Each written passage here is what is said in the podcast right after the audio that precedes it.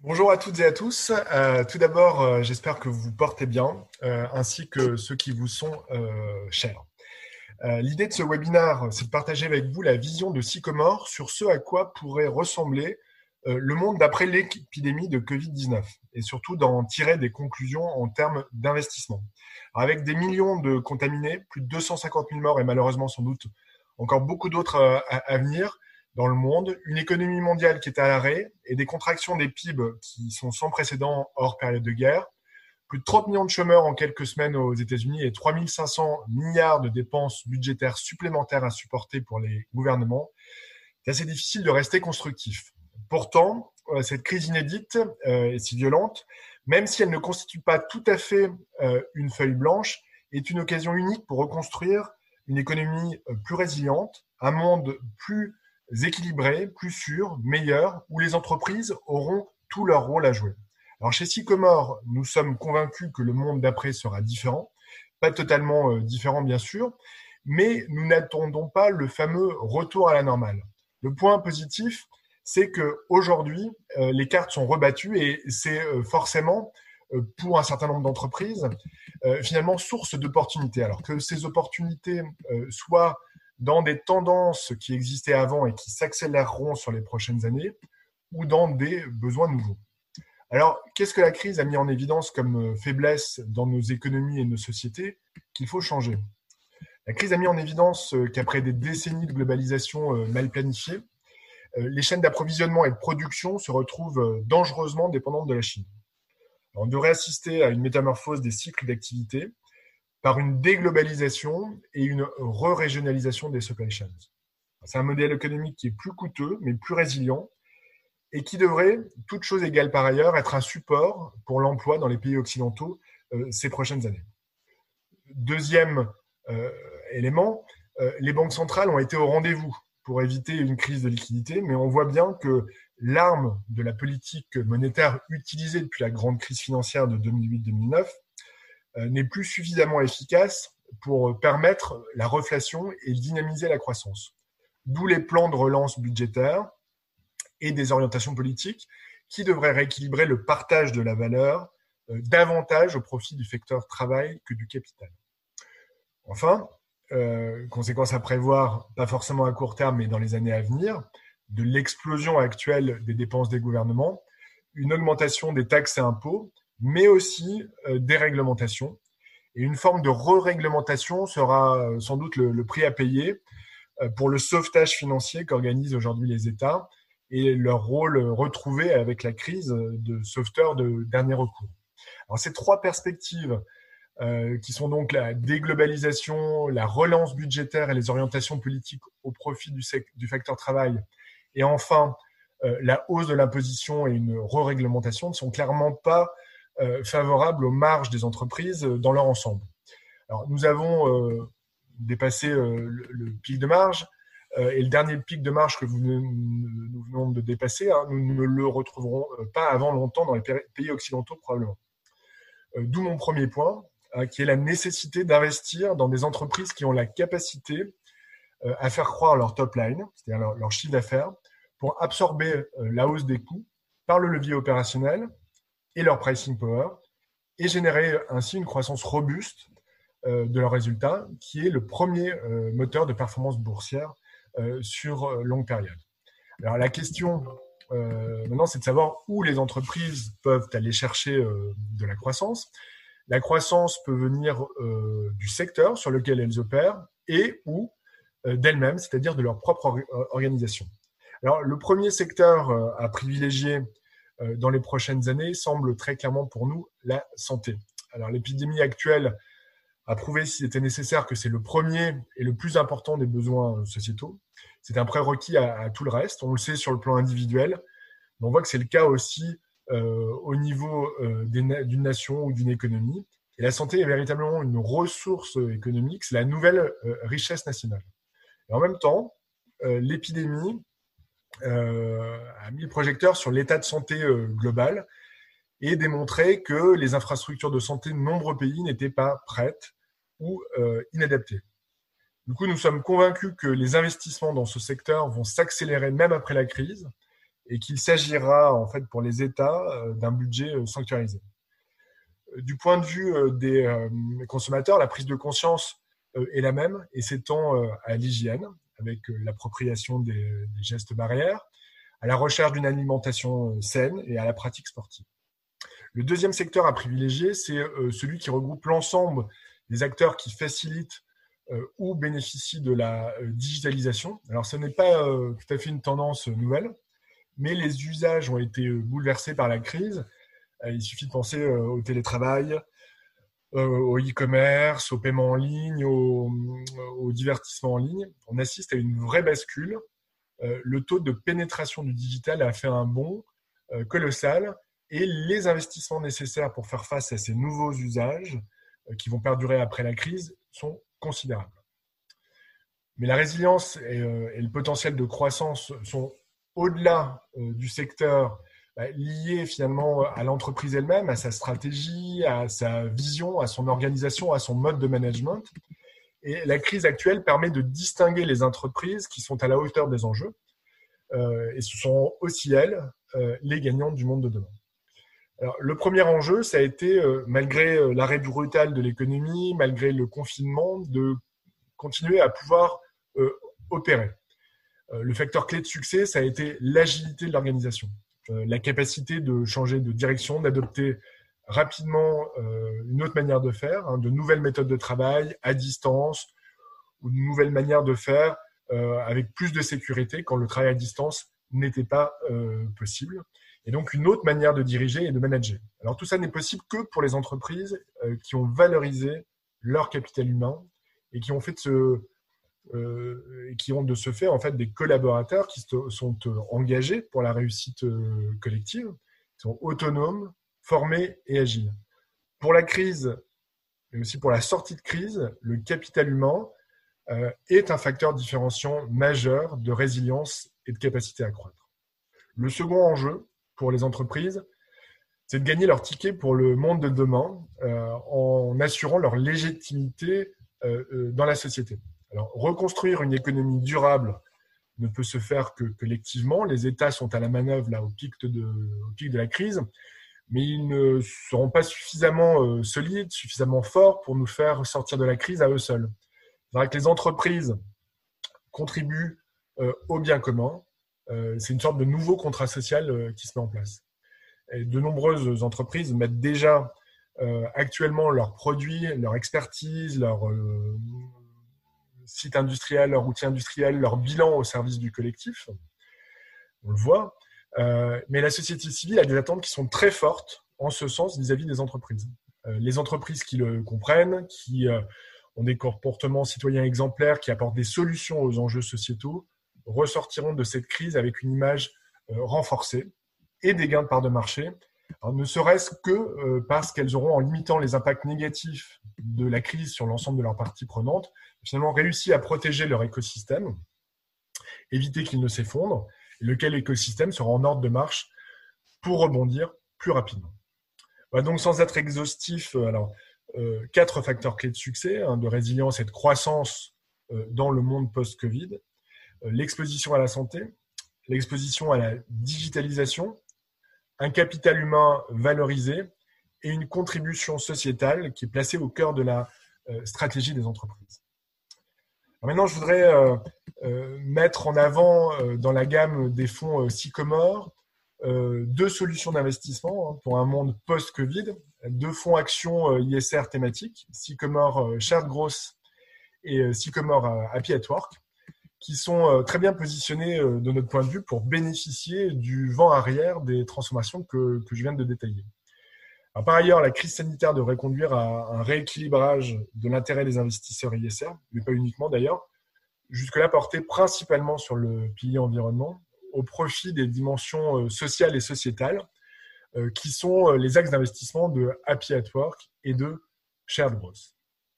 Alors, si comme Shared Growth donc, investit dans des entreprises qui offre des solutions aux grands enjeux sociétaux mondiaux et intègre cette recherche d'impact positif dans leur stratégie pour délivrer une croissance durable et rentable. Dans le processus de sélection de valeur, donc, on s'attache à déterminer la contribution sociétale des produits et services, le comportement citoyen des entreprises, parce qu'il existe une corrélation forte entre ces caractéristiques et une croissance robuste, visible et pérenne dans le temps. Et on pense que cette corrélation va se trouver renforcée par la crise actuelle.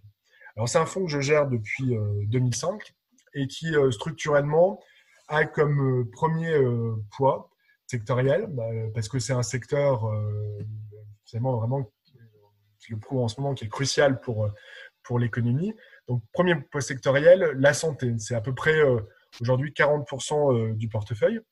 Alors, dans notre sélection de valeurs, on retrouve aussi bien des sociétés comme Sanofi, qui vont par exemple euh, bénéficier, euh, dont les résultats vont être portés, euh, entre autres, par un intérêt renforcé des gouvernements pour le vaccin, la vaccination grippale, hein, afin d'éviter l'encombrement des, des, urgences et des lits de réanimation à l'automne ou à l'hiver prochain en cas de vague 2 de l'épidémie de coronavirus.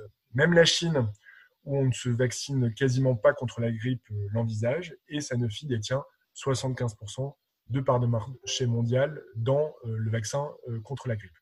On trouve aussi dans le portefeuille Philips ou l'allemand Dräger, qui, sont, qui voient actuellement en fait leurs commandes pour les respirateurs qui sont utilisés pour le traitement des patients sévères et critiques, qui voient bondir les commandes pour ces respirateurs, mais qui ont un portefeuille euh, très large d'équipements euh, médicaux euh, qui vont, d'équipements médicaux et hospitaliers, qui vont trouver tout leur intérêt dans les années qui viennent. On trouve aussi l'italien Sol, Air Liquide, qui produisent des gaz médicaux.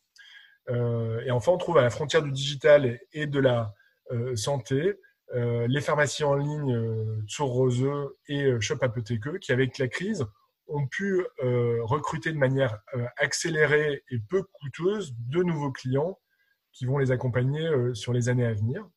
on trouve aussi toujours à la frontière du digital et de la santé l'éditeur de logiciels pour hôpitaux allemands Nexus.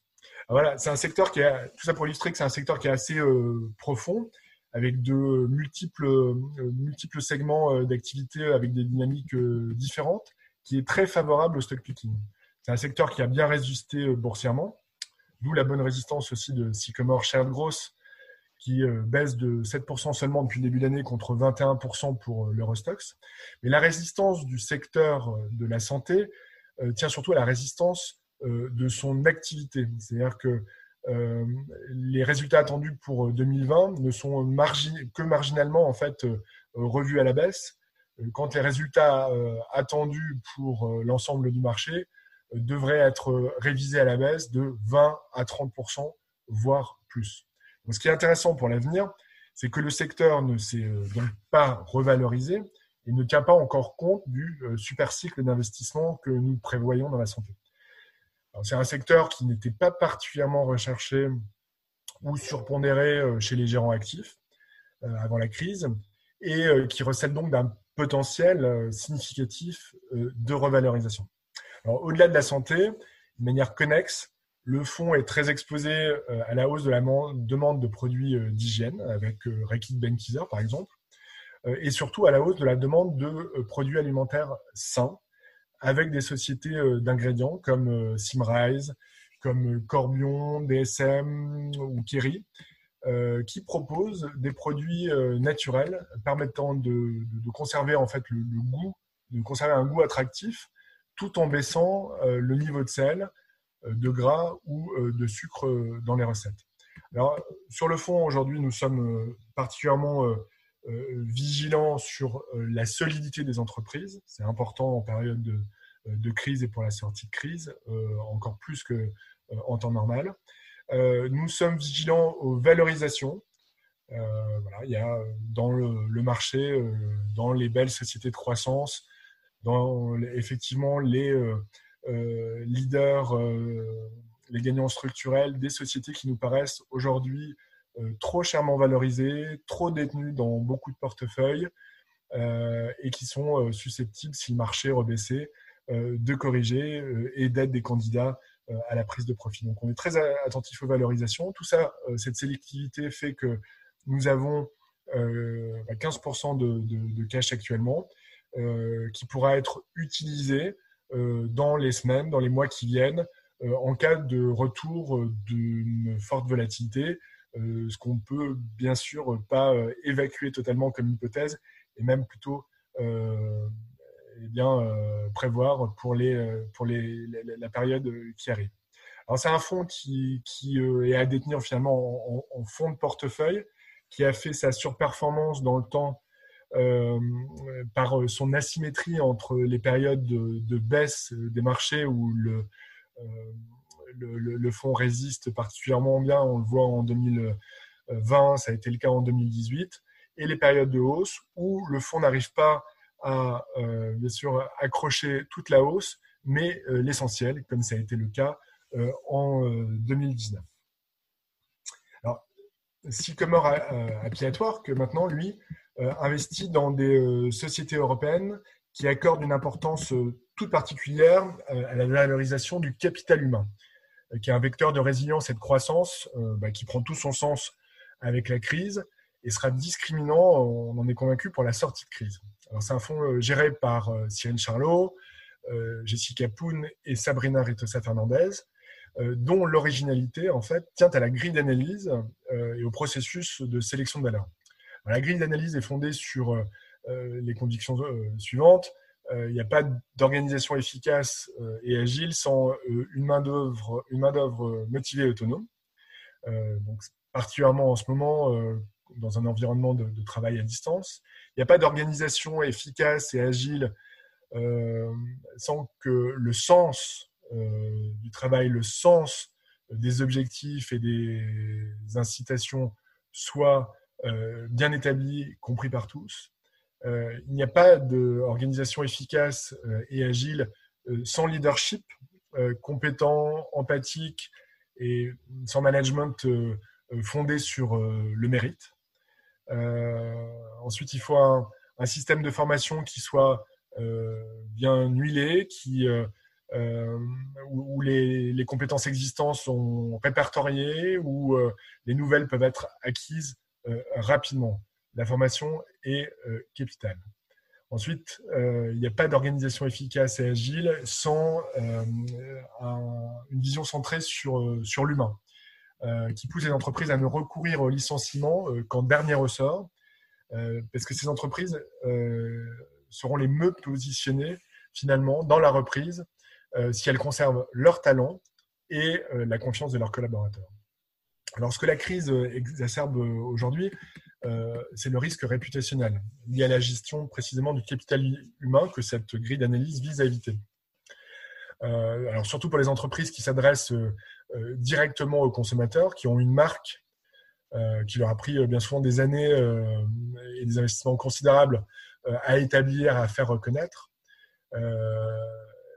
et qui peut être endommagé très rapidement euh, euh, par ce risque réputationnel. Alors, l'exemple de Disney euh, actuellement est très parlant. la société a licencié massivement, alors qu'il y a déjà un hiatus entre les rémunérations des top managers qui sont en dizaines de millions de dollars et les conditions qui sont précaires des personnes qui travaillent dans les parcs.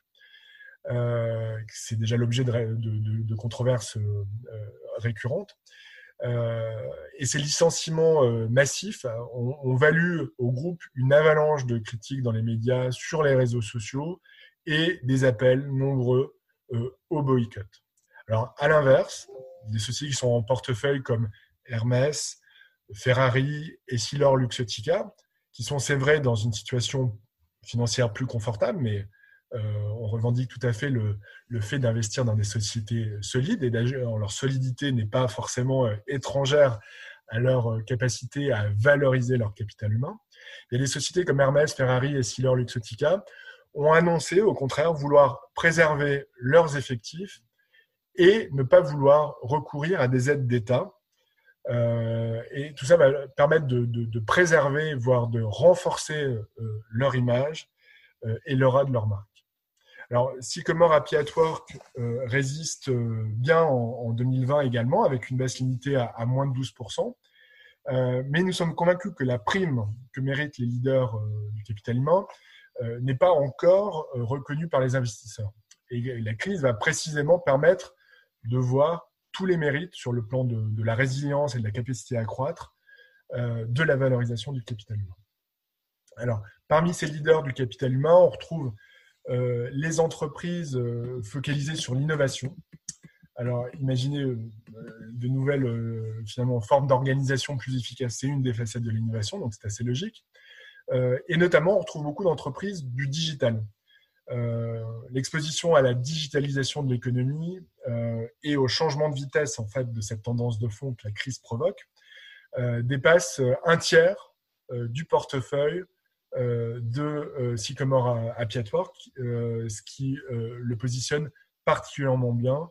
On en est convaincu pour le monde post-Covid. On retrouve des sociétés comme Microsoft, comme Dassault Systèmes, comme Nexi, comme TeamViewer, comme Adyen, comme ASML dans cette poche digitale et exposée à la digitalisation euh, du monde post-Covid dans euh, Sycomore Happy Alors, voilà donc deux solutions d'investissement que nous mettons euh, aujourd'hui en avant dans notre gamme de fonds parce qu'elles épousent les dimensions sociales et sociétales qui ont été un peu les parents pauvres en quelque sorte de l'investissement socialement responsable jusqu'à cette crise sanitaire. Mais on n'oublie pas pour autant l'environnement et la transition écologique et énergétique. Et entre ceux euh, qui pensent que cette crise va euh, finalement repousser cette transition et euh, ceux qui pensent au contraire à la possibilité d'un plan Marshall de l'environnement pour la reconstruction post-crise. Nous sommes très clairement dans la deuxième catégorie et on a pensé que ça méritait un, un webinaire dédié. Alors le prochain auquel Sycomore vous invitera, qui sera aussi l'occasion de faire un focus sur éco-solutions. Alors maintenant, je, vais regarder si on a des questions euh, pour... Euh, non, euh, pas de questions pour l'instant. J'attends quelques secondes.